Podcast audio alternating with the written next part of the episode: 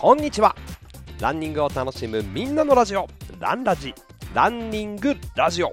日々のランニングをもっと楽しく同じ空の下で走るランニング仲間の皆さんとつながっていく番組です。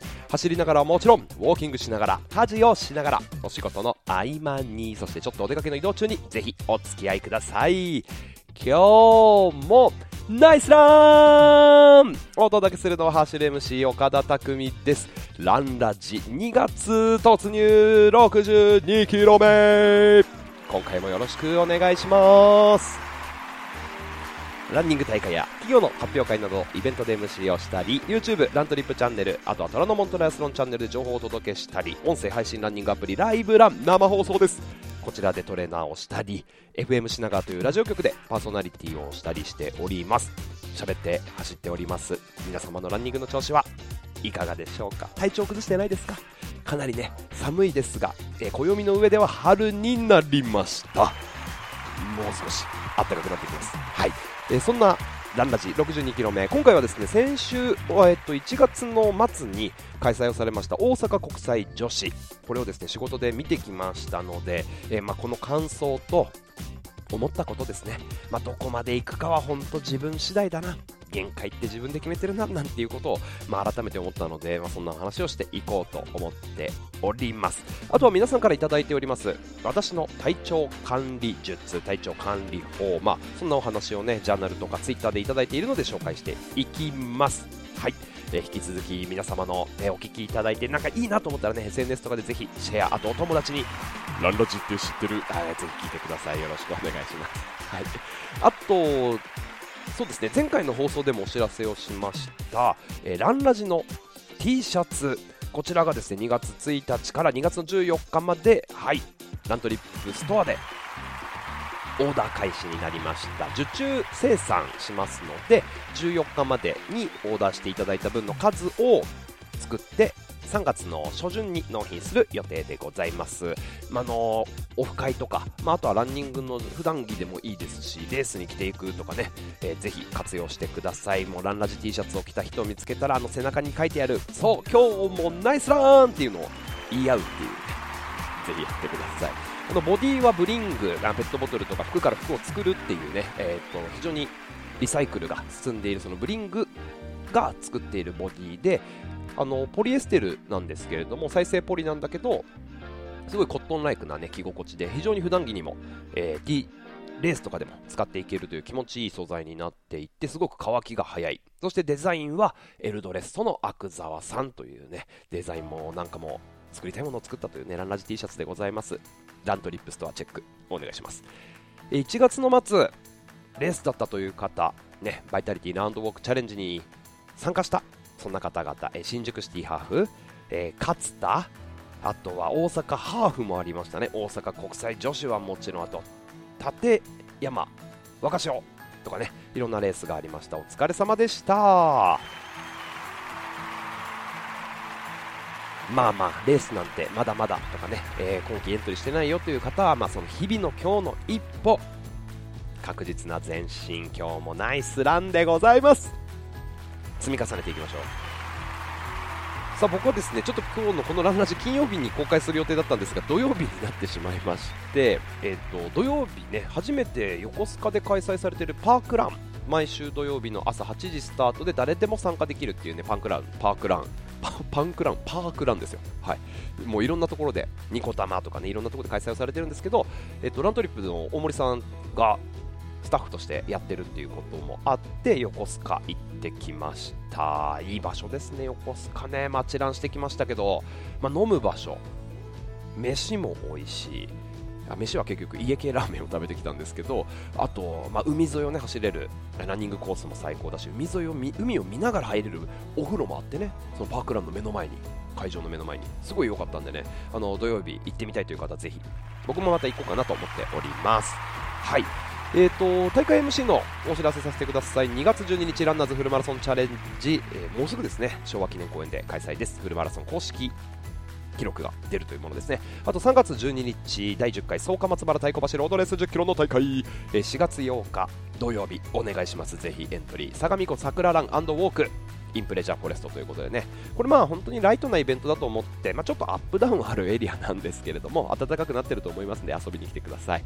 えー、5月の21日日曜日、柴又百景です。ウルトラマラソンです。朝から晩まで皆さんのファイト、後押し、そしてゴール迎えしてお迎えしていきたいと思います。100キロだけじゃなくて、ね、60キロもあります。応援もお待ちしております。よろしくお願いします。この後もね、まあ、ちょっといろんな大会の MC とかいろいろあるんですけど、ちょっとね、エントリー始まったりとかがオープンしていいよっていう状況になったら、またぜひ皆さんにララジ、あと SNS を通じて告知していきたいと思います。皆さんと大会会場でお会いできるのも楽しみにしております。今年はまあ東京、関東エリアを離れて違うエリアで MC するということもね増えてくると思いますんで、よろしくお願いします。はいということでスタートから6分経過でございます今回はですね大阪国際女子応援しに行って見てきたものあと感じたことを紹介をねしていきたいと思います。自分の限界を作るのはいつでも自分だ。そんな風にね思ったということで。もしかしたら熱く暴走しちゃうかもしれませんけれどもお付き合いください。あの僕自身はですね1月28日土曜日29日日曜日とあの他のシューズブランドランニングブランド HOKA の仕事で大阪に行ってきました。大阪の御堂筋にポップアップストアが HOKA がね1年間だけ作ってましてそこで福士加代子さんとトークセッションね、 HOKA のアンバサダー福士加代子さんとでトークセッションするということで行ってきたんです。でこの大阪国際女子レース自体はヤンマーフィールド長居、あのまあ、いわゆるね、まあ、大阪でランニングするんだったら大阪城か長居かっていう感じですけど、あのセレッソとかのホームグラウンドになってるねスタジアムがある場所なんですけどスタジアムが改修中ということでヤマフィールドっていう、まあ、サブトラックみたいなところなんですけどね立派な会場でしたよ。あのヤマフィールドでここスタートゴールにする42.195キロで、まあ、大阪国際女子ということですからエリートランナーあと選ばれし女性ランナーだけが走れるという大会です。テレビで見て見たという方も結構いるかもしれないですね。2024年のパリオリンピック。来年だ。はい。こちらの代表選考会として秋に開催する MGC これの参加をかけた、ね、選考レースになっているということで、まあ、これの選考レースの一番最初が大阪国際なのかな。はい。あのー、今回の大会は3大会ぶりに海外からの招待選手も来たり、準招待選手、ネクストヒロイン、そしてスーパー一般ランナーと、まあ、いろんな枠を設けて、速い女性ランナーが集まってきました。大阪のまあ、それこそ御堂筋もね一部走ったりというかでスタートが12時15分だったので大阪のいいところあの大阪城エリアもそうだし、まあ、長井とか御堂筋とか、まあ、こういったところ交通規制するお昼12時ですよ。これすごいですよね。大体のマラソンって朝早い時間にあの大きい通りにを交通規制して交通量が少ない時間帯に抑えていくっていう感じなんですけどもうこれは12時とかっていうもうお昼ど真ん中に日曜日の抑えていくというレースになっておりました。えっとね大会会場のアナウンスでね約320名のランナーがスタートみたいなことを聞いた記憶があるんで320人ぐらいがスタートしておりました。でまとめサイトを見ていたらスーパー一般ランナーと言われる3時間7分という参加基準を切って参加したランナー290名ほど。いらっしゃいましたね。お疲れ様でございました、えーと、大会自体は優勝したのがエチオピアの選手ですね。ヘブン・ハイルデッセ選手。2時間21分31秒。で日本はワコールの安藤友香選手がトップで。ね、2時間22分58秒っていう感じでございましたけれども。でご覧になられた方は、まあ、本当に女性陣の、ね、すごい強い走り。あとは MGC 吉川選手とか前田選手とか池田選手とか、まあ、MGC を新たに4選手が獲得したりっていうことで、まあ、かなり見どころの多いレースでございましたで大阪国際女子自体は12年ぶりにコースが変更されて今まではねこうくるっと180度回っていくような折り返しスピードを減速しなきゃいけないような折り返しポイントがあったんですけどそれがなくなってでちょっと高低差18メートル上って下るみたいなアップダウンが入ったっていうようなコースの、ね、変更もあったりというまあなんかちょっと節目の大会って感じでしたね。うんまあ、テレビ、YouTube で見たという方もいらっしゃると思うんですけど解説とかもレース会場からのレポート豪華でしたね。女性レジェンド勢ぞろい。有森裕子さん、高橋直子さん、野口みずきさんでしょ。千葉さん、まあ、それこそ福士さん、渋井陽子さん、YouTube 見れば増田明美さんみたいな、もうみんないるみたいな、あのバイクからは千葉ちゃんみたいな感じで、スタジオから福士さん、渋井さん、リモあの高橋さんみたいな、すごいすごいねみたいな。楽しかったですね。あの今回会場で見てきていろいろまずねこの大阪女子ってすごいなって思ったことがいくつかありましてそれをお話しするとスタートの長井に見に行ったんですね。長井のそのヤンマフィールドに見に行ってスタジアムの中に入る手前に各招待選手だから300人以上の顔写真のパネルがババババババって並んでるんですよ。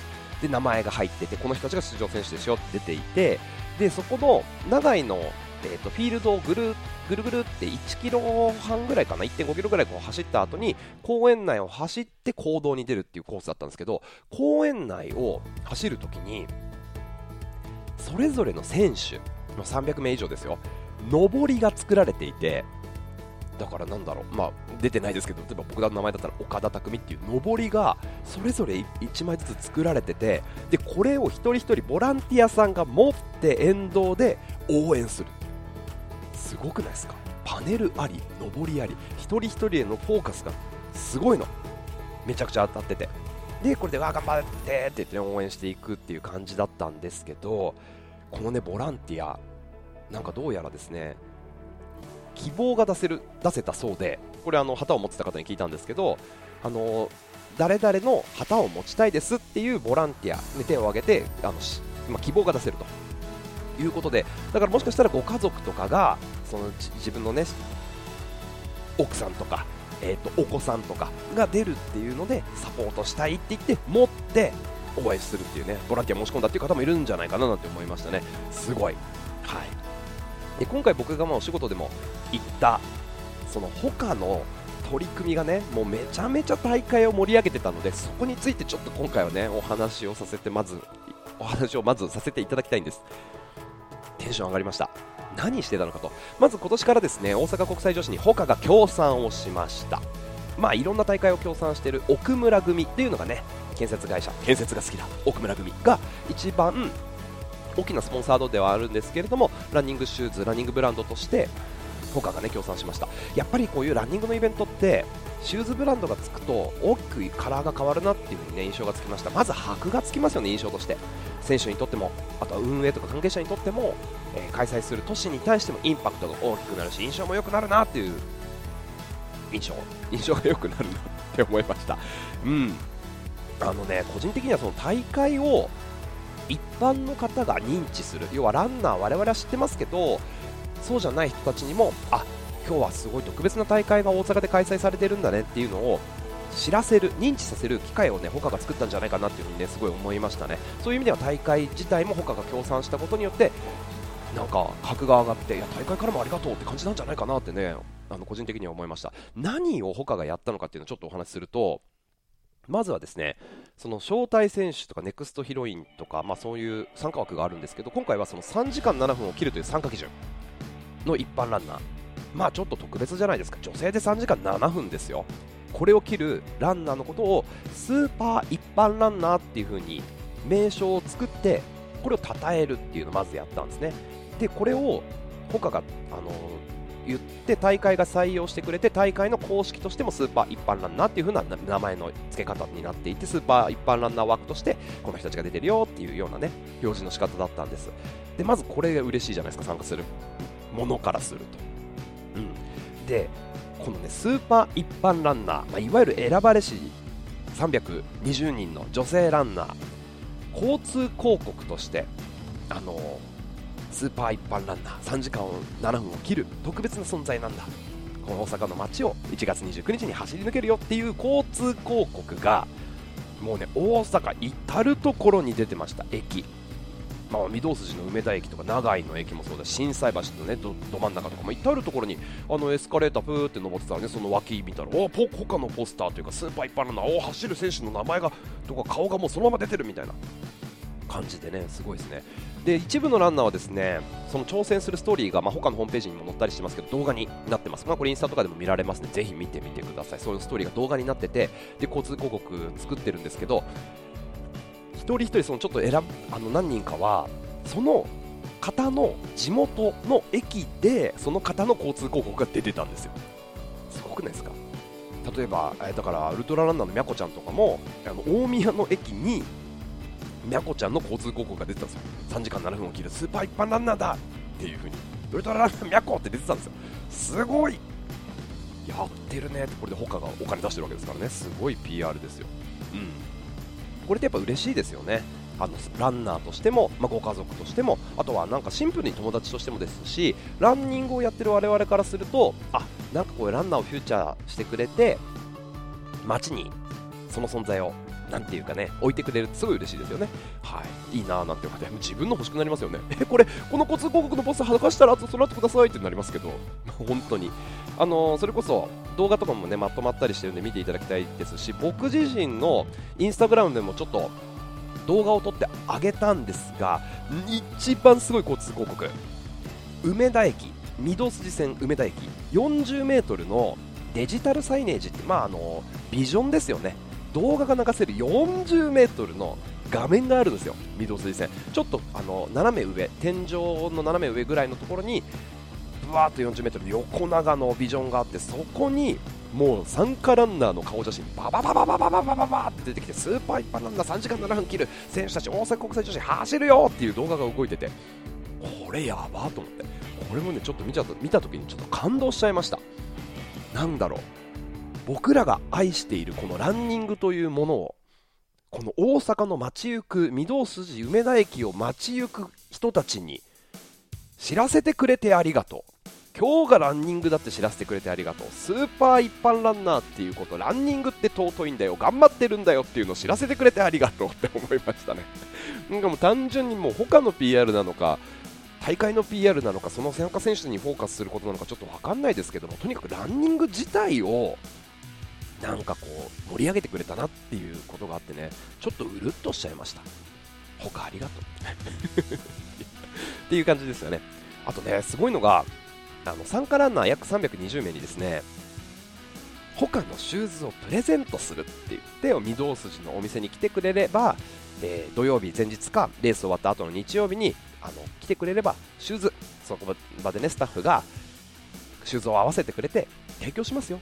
何か新作のクリフトン9 2月に発売。まだ発売してないですからね。2月15日ぐらいかな発売。それを提供ですよ。ピンクのねすごい可愛いやつ。ウィメンズは。ぜひ見てみてください。いい履き心地なんですよ。え？大盤振る舞いじゃない？みたいな。すごいですよね。でこのお店の中で手渡しをしつつ福士加代子さんが来てくれてトークセッションやりますっていうところだったんです。でねタイミングがいい方は福士さんのトークセッションでアドバイスをね聞いたり事前に、えー寒さ対策福士さんどうしてたんですかとか緊張している時どうしてたんですかとかっていうのをちょっとアドバイスを聞いたりとかえーっとですね自分のなんかそのハガキみたいな、えーっと自分の顔写真と名前が入ってスーパー一般ランナーだって書いたポストカードみたいなのもね他が作ってくれててそこに福士さんがサインをしてくれたり一緒に写真を撮ってくれたりとプレミアムな時間をね用意してくれたんです。すごかったですね。皆さん喜んでたなで福士さんもこうやってね何百人も来るじゃないですか。レース後とかもすごいね頑張ったねで名前なんていうの。んじゃあえー、まほちゃんえー頑張ったねあなたは偉いとかって話をしながらあのもうサインペンでカリカリカリカリってキュッキュッキュッアンバサダー福士加代子って書いて写真を一緒に撮ってみたいなね。ちょっとそのプレミアムの時間が取れなかった写真だけとかねあのそういう方もいらっしゃると思うんですけどあのちょっと時間が取れた方にはそういうタイムあってすごかった、うん、これ嬉しいですね。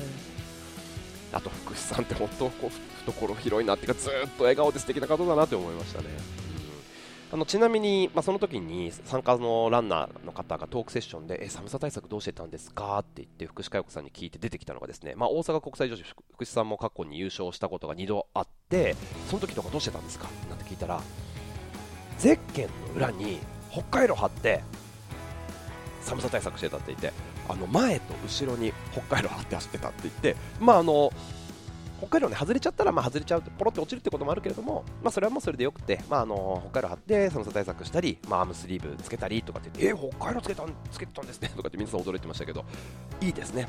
本当に寒いレースとかお腹冷やしちゃうっていう方は腹巻きとかするのもいいと思いますし北海道自体をね、まあ、つけりゃ取ればいいだけなんで挟んでたそうです。ぜひ参考にしてみてください。ねあのこういった中で、まあ、大会前とか大会後の夕方に参加者の方がこう靴を取りに来てお話をしてなんか印象的だったなっていうことをちょっとここからお話をねしていこうと思います。まあ、これが本当に、大阪国際女子を見て選手たちに触れて感じたことなんですけど、まあ、大阪国際のレースの前土曜日は本当にワクワクってしてるっていう方もいらっしゃいましたしいや初めてなんですってめちゃめちゃ緊張してるっていうね方も多かったですしやっぱりもう全国から来てる。でしかもやっぱりその参加基準がすごい厳しい中で320人しかいないしトップアスリートと自分が一緒に走るっていう特別な大会ですよ。やっぱり空気が特殊だそうでドキドキしますなんつってね。言ってました。なんかね面白いなと思ったのがあのやっぱりここに向けてかけてる思いがすごい高いからなんでしょうね。あの東京の方から来た女性あそのみんな女性か。東京の方から来た方が土曜日の段階でね。いやもう本当にここまで頑張って調整してきたんでもうね今の段階から帰りの新幹線で何をつまみに何を飲むかこれしか考えてないですって言ってて。すごいな。もうここに向けて1ヶ月2ヶ月。きっと飲まなかったんだな。早く飲みたいよね。いやすげえなって思いましたね、あとねその大会の終わった後。やっぱりこの日、まあ、勝田とか他のマラソン走ってた方もそうだと思うんですけど天気良かったけど寒かったし風が強かったんですよ、大阪も。そういう声がね多かったです、あの紅白後半失速しちゃったっていう方もいればあの PB が出ました、それこそ初めてサブ3をここでできたっていう方もねいらっしゃいましたね、本当に自己の成長ですよね、すごい。であの本当に全国から来てる、まあ、北海道、沖縄、九州、四国、山口、富山、東京、神奈川、静岡いろんな方、関西以外からも来ていていろんな方と、ね、お話しすることができました、まあ、本当に会場に来る方さすが3時間7分を切ってるっていう方がだけが来ると体がね絞れてますね、仕上がってますよね、なんかまとってるオーラがあるっていうかかっこいい、美しいそんな感じでした。実際に走りも僕スタートを見送り長いで応援して25キロ地点、御堂筋でも応援をしてたんですけれども、いや皆さんのね走りが力強いし、やっぱり頑張ってる姿って本当にこっちにエネルギーをねもらえるなっていうのを改めて思いました。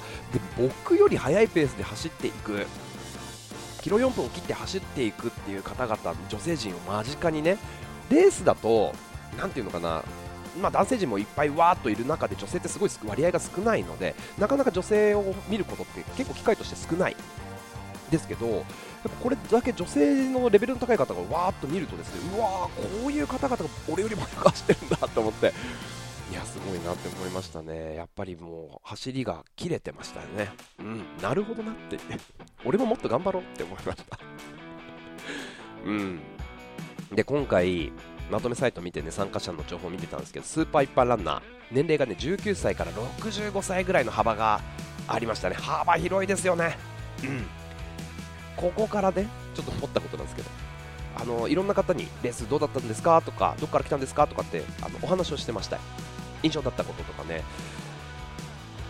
印象的だったこと、え、50歳で走り始めて3年大阪国際に参加しましたっていう方もねいらっしゃいました。ええー、50歳そっから3年で？もう両方ともすごいですね。40歳で初めてサブスリーしました。すごいですね。で今、ま、3年後？45歳ぐらいでサブ映画したいんですとかって言ったりすごい目標ですよね。で20代でマラソン、まあ、23回やってとかっていう方も若い方でねフルマラソン走るってすごいなかなか貴重じゃないですか。すごい。マラソン数回で大阪国際までたどり着いたっていう方もいればもう100回以上人生の中で100回以上フルマラソン走ってて大阪国際マラソンもね大阪国際女子も18回目とかっていうもうベテランの方もいていやでも毎回ここには来るんですなんて言ってねすごいなっていういろんな方がいてね。まあこれだけ鍛錬してきて濃度の濃い方々と話すっていうのはね初めてでした、うん、でこの皆さんと僕も話ししながら福士さんもね皆さんと一人一人こうやってお話をしてて福士さんの言葉でね印象的だったのが、まあ、さっきもちょっと話が出たその45歳にサブ映画までにサブ映画したいんですとか、えー、と50代のうちにこうしたいとかって言ってる方がやっぱり非常に多かったんです。でその時に福士さんがおっしゃってたのが何歳までに行って年齢で決めなくていいよってすごいね。ニコニコとしながら。軽く言ってたんですね。いや何歳までに行って別に年齢で決めなくてもいいんじゃないって言って。あのもうなんか楽しく走っていけるときはいけるし、まあ、いけないときはいけないからいいんだよそれでって言ってね。あのなるほどなって。いやついついランニングを真面目にやってるとですよ。根詰めすぎて。なんかもう数字にストイックになりすぎて自分で自分のことを追い込みすぎて。苦しいってなるじゃないですか。ランニングが楽しめなくなっちゃったりするじゃないですか。いやでもその前にま楽しんでいこうよっていうね、まあ、ちょっと前の放送でも言いましたけど、まあ、僕らプロじゃないんで っていう市民ランナーに関しては。でもやっぱそういう考えていいなって思いましたね。あの確かに目標を決めるときにどうですか？なんとなく何歳までにってやりがちじゃないですか。40歳でサブスサブ4達成とかえ55歳までにフルマラソン完走したいとか、まあ、38でサブ3したいなとかね。いやそれこそ30歳までに結婚したいとかって昔思ってましたとか僕もそうなんですけどあのなんかこのラン以外のものも年齢で目標を決める。ことって結構あるなと思ったんです。でこれもいい面もあると思うんですよ。期限を決めて追い込んでいるっていう面もあって目標としては明確になるからいいと思うんですけどその分なんかこう年齢でランニングに関しては限界を作っているなっていう気もしました。あ確かにと、うん、なんかこう45歳までが自分のピークだとか50歳までが自分のピークだっていうでだからそこまでにサブ3したい自己ベスト更新したいんだとかって思ってるってそもそもももはやその年齢が自分のベストだっていう自分で自分で限界を決めたるわけですよね。年齢っていう蓋をしたっていう。まあまあ考えちゃいますけどね。うん、でもそれって自分で決めたことなんだなって改めて思いましたね、まあ、福士さんが言ったみたいに楽しんで走ってそこにたどり着けばいいし行けなかったらね。まあそれもそれだし休みたかったら休めばいいし行きたかったら行けばいいんだなっていう風にすごい思いました。だ根詰めすぎるのも良くないっていうか年齢っていうものを忘れる、うん、だってね我々日々こう歩いたり走ったり運動してる中で、うん、ちょっと自信あるじゃないですか。他の同級生より若いぜって思ってるじゃないですか。だからもう年齢に関してはもうなんか自分が何歳だとか忘れていいんじゃないかなって年齢を忘れる。どうですか？やってみませんか？うん。でも本当ね、何歳だろうが関係ない。って思ったことなんですけど、まあ、これ自分にも言い聞かせてるんですけど、目指せば人はいつからでも変われるんだな。どんな状態からも変われるんだな。なんて思いましたよ。50歳を過ぎてから走り始めて3年で大阪国際女子。だ大阪国際女子走っていくようなねいわゆる3時間を切ったり、まあ、この3時間前後で走っていく方々ってあのランネットのフルマラソンえっ、ー、とフルマラソン、えー、異彩刻みランキングか。あのこのウェブとかにも載ってるんですけど完走者の情報をまとめ上げて何パーセントがサブスリーしてるよみたいなね。2021年度のサブスリー率女性でいくと1.5%なんですよ、まあ、サブ3前後がね大阪国際女子出られるんですけど、まあ、上位まあ2%ぐらいに50を過ぎて走り出してやれるってすごいですよね。あとはだから今回も言いましたけど60歳を超えて自己ベスト更新しましたっていう方もいらっしゃいました。なるほど。で僕と同い年ぐらいのね30代中盤くらいかなの小柄なあの可愛らしい女性とレース後話してたらいやまあでも、うん、結構寒くて辛かったんですけど、まあ、2時間40分台なんとか出せましたって早いなと思ってこの可愛らしい感じで僕より全然早いんだみたいなすごいいろんな方がいるなって思ったんですよ。でねこういうそういう方の存在を知るとあのあ自分ってもっとできんじゃねえかなって正直思ったんですよ。あ目指せるんだやれるんだって思ったんですよね。ランニングも仕事も、まあ、プライベートも、もう人生そのものもあれ？この人やってるじゃん。あれ？俺もできるんじゃない？私もできるんじゃないって。そうやって思わないですか？やってるかと思うと。あれ？いやしまった。自分で自分に蓋をしていた。みたいなね。例えば何て言うのかな。今僕が、まあ、それこそサブ映画今年やりたいって思ってるんですがサブ映画を今年やりたい。2時間50分を切る。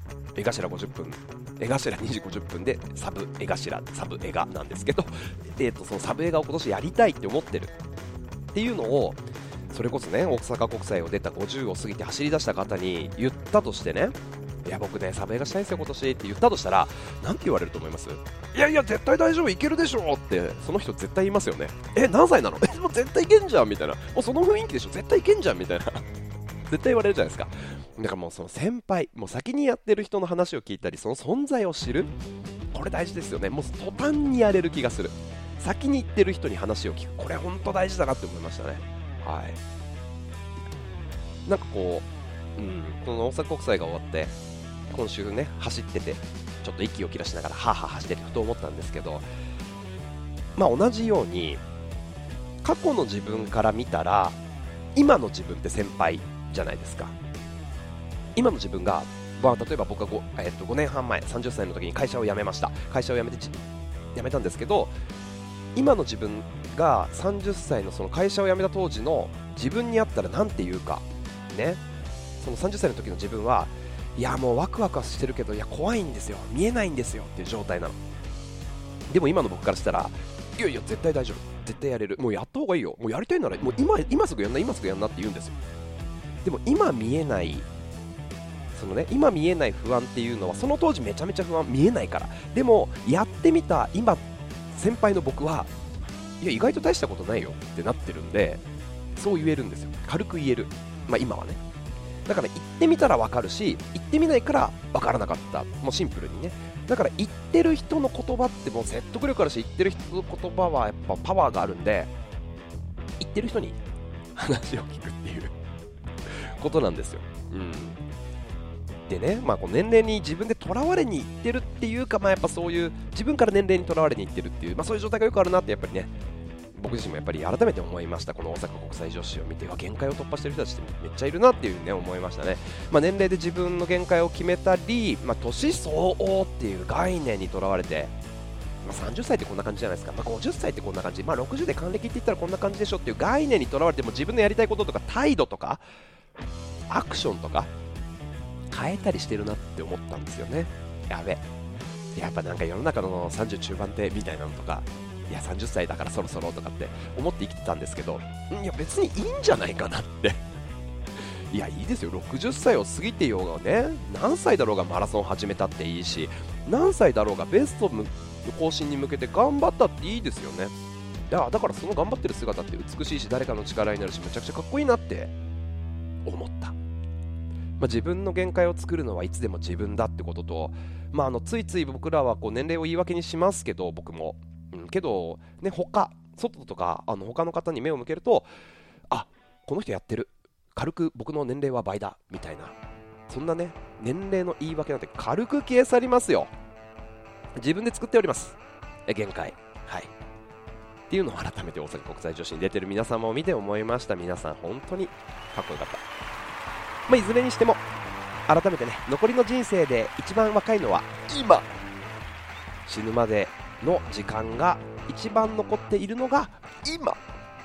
Now だなっていうのは改めて熱くさせられたという大阪国際女子で出会った方々から受けた。そんな気持ちでございました。はい。すいません。なんか同じ、まあ、こんなことね、一言で終わるんですけどね、長々とすいませんでした。大阪国際女子の取り組み、他の取り組み、えー、っとね、えー、年齢で自分で限界で作っちゃってんなっていうね、自分で限界、うん、今日も突破していきましょう。自分のその考え、一回取り払っていきましょうか。はい。年齢忘れていきましょう。ということで、えー、スタートから33分皆さんから頂いているジャーナルのコメント紹介していきたいと思います。体調管理術。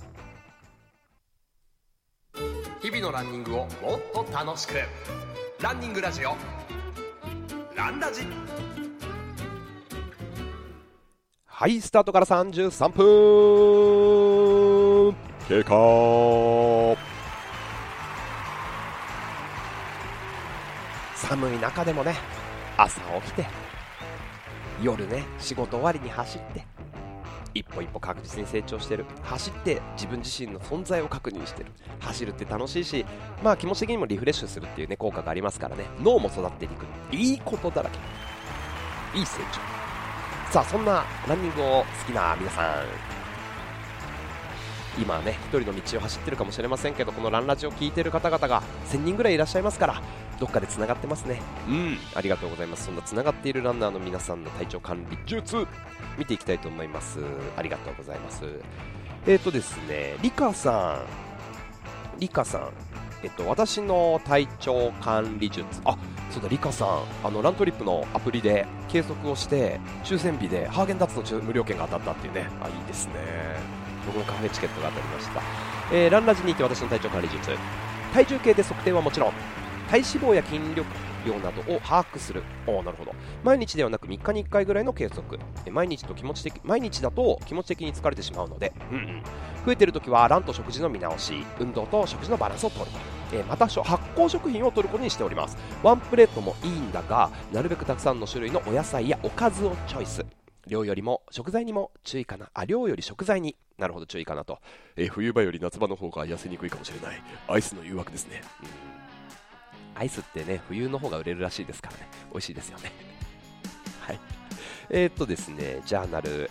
ヒロさん、ありがとうございます。ランラジ、私の体調管理術ということで、えー、元日に初日の出を見て多摩湖を走って足を痛めて早1ヶ月2月突入ですよねうわー足を痛めて大丈夫でしょうか？ということで痛め止めも効かなくなってきちゃって、えー、鍼灸接骨院で出会ったのがコンプレフロスバンドほいほいほいバンドを巻いて圧迫したところ2分間ストレッチやら動かしてから外すとまあ不思議足がすっきり軽くなっていると。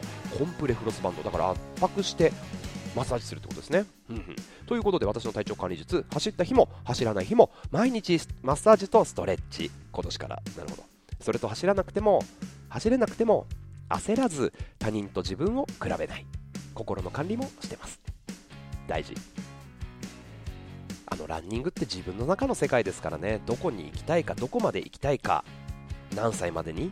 どこまで？あ何歳までにとか忘れましょうよ。あのどこまで行きたいかとかそれも自分の目標ですもんね。他人と比べるもんじゃないですからね。自分がやりたいからやる。行きたいから行く。ただそれだけ。蓋をしない。だって行きたいんだもん。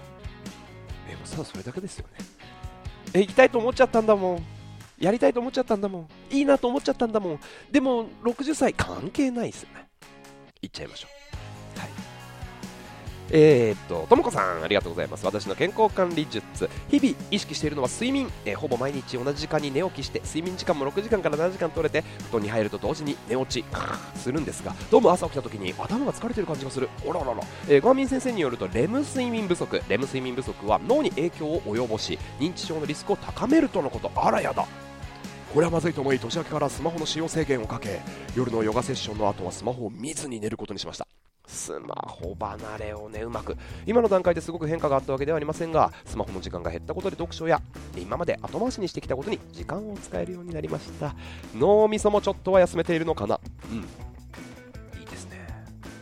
分かっちゃいるんですよ、うん、でも健康管理術皆さんがやってるっていうのをこう確認できるとねなるほどってなりますよねありがとうございますえー、っと、いろんな方々が上げてくださってますが、次行きましょうか。よいしょよいしょよいしょ。えー、っと、あ、今日ですね、そう、ランラジの、間違えた、ランラジじゃない、ライブラン、朝のね、6時半のライブランに、大森さん、ラトリップ代表の大森さんが初参戦してくれまして、ありがとうございます。非常に盛り上がりましたね。その感想をたくさんの方々寄せてくださって。和田田さんもありがとうございます、えー、寒さを忘れるくらいの楽しいセッションでした。ありがとうございます。また大森さんゲストに行きたいということでしたのでもう一緒にお届けしますんでね。ぜひまた入ってください。よろしくお願いします。ハッシュタグランラジの 投稿がちょっと待って。多すぎてですね。ありがとうございます。真冬さんムーミンセブンさんアーチンさんのりしさん。えー、組口さんありがとうございます。そして久美子さんあもうすごい大森さんとのセッションがめっちゃ楽しかったっていうねありがとうございます。海ちゃんいちこさん、えー、こうそうさんありがとうございます。さとしさんもういろんな方からねこれレビューが来てますね、これちょっと大森さんに報告しておきますし、またやりたいと思いますし、このランラジでも、あの着々と大森さんを迎え入れる準備をしておりますので、また皆様でこんなことやってほしいとかリクエストお待ちしております。ラントーレさん、ありがとうございます。そしてね、えー、浜谷さん、はえー、浜谷正光さん、ありがとうございます。佐田さん、うん。あと、玉優さん、え C さんお疲れ様でした。休日有給を取ってランニングね。えそしてゴンさんリアル VRWC2 月も開催ということをお知らせありがとうございます。あっちさん、えー、K さん、えアーチンさんマーホーさんありがとうございます、えー、はるくんちーくんの父さん。はい来ました、えー、私の体調管理術折原さんから頂いております。ちょっと待ってくださいね。そうそうそうそう。これねあ、そうそうそう、出た出た。ちょっと待ってください。紹介しますね。スタートから何分ですか？えい、39分。もうすぐで40分です。折原さん、ありがとうございます。うん。子供の頃は結構病気で入院したりしていましたが、大人になってから基本的には元気。朝まで働け、朝まで働きまくるような激務を続けてきてもなんとか乗り切ってきたので体力だけは人一倍ありますと、うんうん、そんな僕の体調管理のバロメーターは食欲人間の最大欲求の中でもこれでしょうね。胃の強さは実家での鍛錬の賜物。まだレバ刺しが普通にスーパーで売っていた時代で子供の頃風邪をひくと母親がレバ刺しを買ってきてくれるような家でした。すごいななんか。当たっちゃいそうですけどね、逆にね、えー、風邪の時でも食欲あるし、食べるのは大丈夫、えー、僕が食べられなくなったらよっぽどのことですと、ただ食欲に任せていると0.1トンを軽く超えそうになるし、健康にも良くないので、やはり運動は欠かせませんと、えー、そこでランニングってことになるわけですが、まさに食べるために走る。うん、なるほどね。これがまあ一番の体調管理ね。あまり細かいことばかり気にしても仕方ないし、おおらかな元気おおらかに元気に楽しく、美味しいものを食べるために走る。これを続けるのが一番の体調管理なのかなと思いますと。まあ、食欲、大事ですね。で続きまして、つよしさん、ありがとうございます。普段はあまり気にして体調管理はしてないんですが、レースが近くなると始めることと、絶対にやらないことがあります。ほう。仲間の勧めで始めたのは、禁ビール、まあ、つまりビールを禁止。なるほど。レースの1ヶ月ほど前から始めてみたら予想外に体重が落ちたしレースの終盤の苦しい時にゴールしたらビールが飲めるが最後のモチベーションになって走り切れました。これは試してよかった。ほうなるほど。え逆に絶対にやらないこと。それは大好物のニュータンタン麺でめちゃからニンニクダブルひき肉ダブルを注文しないこと。いやこれ まあこれ、うん、美味しいんでしょうね。ニュータンタンね。うん。これをやると翌日は確実にトイレから出られなくなるって分かってても飲んだ勢いでやってしまうことが多々ある、まあ、大好きなんですね。ニュータンタンねニュータン。タン本舗、まあ、これはもうどう考えてもちょっと体調崩しそうな感じですよね、うん、辛いしね。えっ、ー、とあずさん今年はランラジすべてのお題に投稿するぞと実は密かに企んでたんですが前回のお題おすすめのシューズ私自身が絶賛シューズ迷子中のためおすすめをかけなかったとああよかったそんなこともあったんですね。はい、気を取り直してありがとうございます。えっ、ー、と、私の体調管理術、ここで私の大好きな漫画、宇宙兄弟に出てくる名言。迷った時は、どっちが楽しいかで決めなさい。あー、この名言ありましたね。というわけで、楽しく笑って毎日を過ごす。これにつきますと、笑いは息を吐く行為のため、体の緊張が解け、え副交感神経が刺激されて体がリラックス状態にもなるそうです。うん。過去、ネットから引用。ありがとうございます。調べていただき。昨日は山中マット、のんびりハイキング、相模港に渡し船が出てるなんて知らなかったということで楽しそうな写真。お疲れ様でした。うん。なんだ？すごい唐揚げとかラーメンにバッテン印をつけた画像を上げているのがひろきさん。私の体調管理術。今まではいっぱい食べていっぱい走るでした。この管理術で何年も風邪もひいていないしインフルやコロナにもなってないんです。ある意味成功してます。んだがしかし、うん、この前の日曜日フルのレースで37キロまでサブスリー余裕なペースだったのに早い。急に頭がフラフラになったことで3時間オーバー、あらららら、そこから少し勉強したり他の人に聞いたんですが、低血糖だったんじゃないかと、えー、症状を見たらその通り、めまい、脱力、えー、空腹感、しびれ、あ、大変でしたね。では、どのような人がこの低血糖なりやす。いのか Google さん聞いてみましたまず一発目に出てきたワードが糖質を過剰に摂取している人わしか膵臓に負担がかかってしまうようでなるほどね白米もラーメンも小麦も大好きでラーメンを汁代わりに定食行ってみたりこれはやばいね体の燃費が悪いのは過剰摂取のせいなのではということでこれからは食べる量を減らさず意識的に大盛りご飯もラーメンの回数も減らしてみようかと思います。これ相当ひろきさん走行距離長いんでしょうね。だからこうサブスリーペースでこんだけ食べてもいけるんでしょうね。いや食事のことに関してはちょっと僕もランラジでねあの吹き込んでますねちょっと聞いてみてください。ぜひ。えっと、はるくんちーくんの父さん。はい、T シャツありがとうございます。えー、ララジ T シャツ念願の再販ということで、朝一からポチポチ予約しました。ありがとうございます。うん、これを着てランニングイベントに参加してランナーさんとナイスランを言い合いたい。あわよくば、私〇〇っていう名前です。あー、〇〇さんでしたか。私は〇〇ですっていうやりとりもしたい。いいですね。やりましょう。あーって言ってね。あー、ジャーナルで、ツイッターで見てます、みたいな。はい、そんな、はるくんちーくんの父さん。細かいことはないけれどシンプルに寝るときにスマホを見ないこと。あこれ2個目だ。体調管理術ね。どうしても寝る前はラントリップチャンネルとかお気に入りの YouTuber さんの動画を見てしまうのですが大事な日の前はスマホをタッチぐっすり眠れるんです。子供と遊び倒してそのまま寝落ちした時に次の日の体調がすこぶる。いい、えその日から体がしんどい時は寝室にスマホを持っていかずに寝ていると。ああいいですね。あ今日ちょっとしんどいな。ちゃんと回復させたいなって時はスマホを置きっぱなしにするっていうね。はいはいはい。ステップフォワードさんありがとうございます。レースに出たことも、えー、出る予定もありませんが最近やっているのは鼻呼吸テープ。鼻炎持ちで鼻口呼吸がデフォルトの私。風邪をひくことも多かったんですがこれでかなり改善されましたと。ああなるほどね。口を塞いで鼻呼吸に強引にしていくと、えー、ニューアイテムね。サロモンのザック。いい感じですねえー、そしてタクトさん、ありがとうございます。リアル VRWC 南多摩参加のため、ランラジを聞きながら多摩給料を超えてあ10キロ、ゴールテープを目指して、いいですね、お疲れ様でございました。えー、テーパリング知らなかったねということでね、ありがとうございました。うん、体調管理術、なんだろう、もともと病気にかかったことはないんですが、次の4つぐらいかな。その1、朝ごはんは必ず食べること。その2、毎日1万2000歩ぐらいは歩く。ランも含む。うん、なるほど。3嫌なことは走ってえ寝て忘れる。大事ですね。ストレスをためない。4番無理はしない。はい。基本週末なんですがこれが健康管理体調維持に一番効いてるんでしょうねと。ほいほいほい。このストレス管理って大事ですよね。